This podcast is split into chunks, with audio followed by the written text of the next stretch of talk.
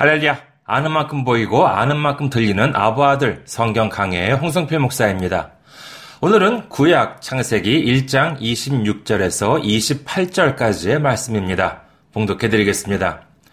창세기 1장 26절에서 28절 하나님이 이르시되 우리의 형상을 따라 우리의 모양대로 우리가 사람을 만들고 그들로 바다의 물고기와 하늘의 새와 가축과 온 땅과 땅에 기는 모든 것을 다스리게 하자 하시고 하나님이 자기 형상 곧 하나님의 형상대로 사람을 창조하시되 남자와 여자를 창조하시고 하나님이 그들에게 복을 주시며 하나님이 그들에게 이르시되 생육하고 번성하여 땅에 충만하라 땅을 정복하라 바다의 물고기와 하늘의 새와 땅에 움직이는 모든 생물을 다스리라 하시니라.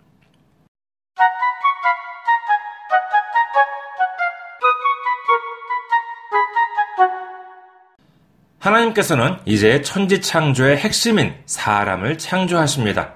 그런데 이 부분을 보시면 지금까지의 창조 때와는 다른 점 두 가지를 발견하실 수 있습니다. 첫째로 사람은 하나님의 형상을 따라 창조되었다는 점입니다. 사람의 눈으로 보면 세상에는 사람과 비슷하게 생긴 동물들도 있습니다. 그러나 하나님께서는 다른 동물들을 만드실 때 다른 가축이나 짐승을 만드실 때에는 이런 말씀을 하신 적이 없습니다. 오직 사람을 창조하실 때에만 하나님의 형상을 따라 하나님의 모양대로 만드셨다고 기록합니다. 둘째로 하나님께서는 사람에게 사명을 주셨습니다. 다른 생물들에게는 생육하고 번성하라 라고만 하셨습니다.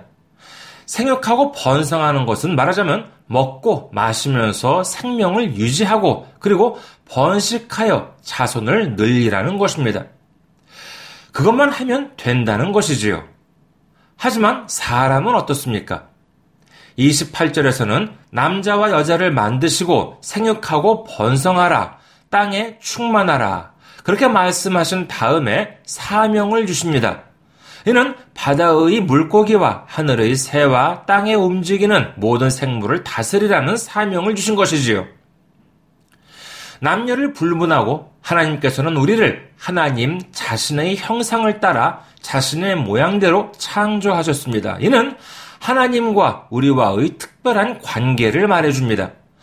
다른 생물들은 제 아무리 몸집이 크고 힘이 세다 하더라도 모두 다 피조물입니다. 그 이상도 아니고 그 이하도 아닙니다.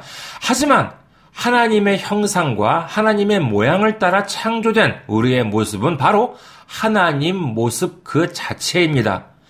대부분의 경우 부모와 자녀는 그 모양이 닮았습니다.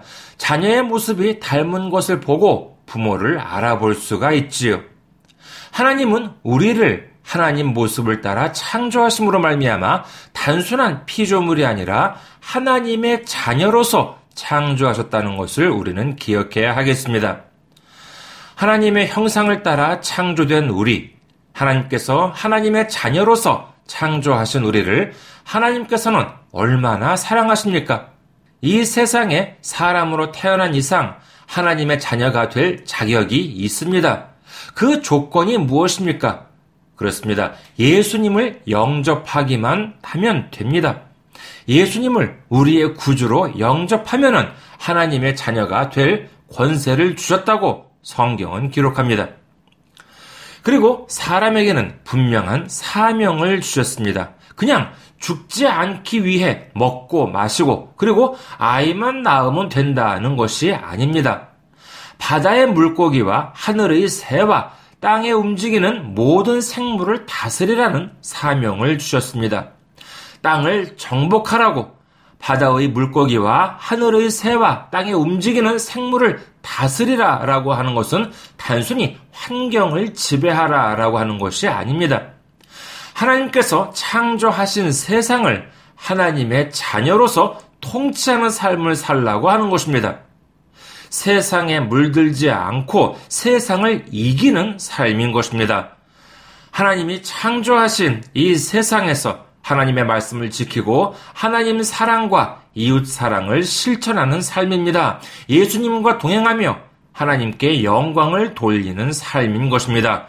우리 모두 우리를 자녀 삼아주신 하나님께 감사하고 하나님께서 주신 사명을 따라 하나님께 감사와 찬송과 영광을 돌리는 삶을 살아가는 우리 모두가 되시기를 주님의 이름으로 축원합니다.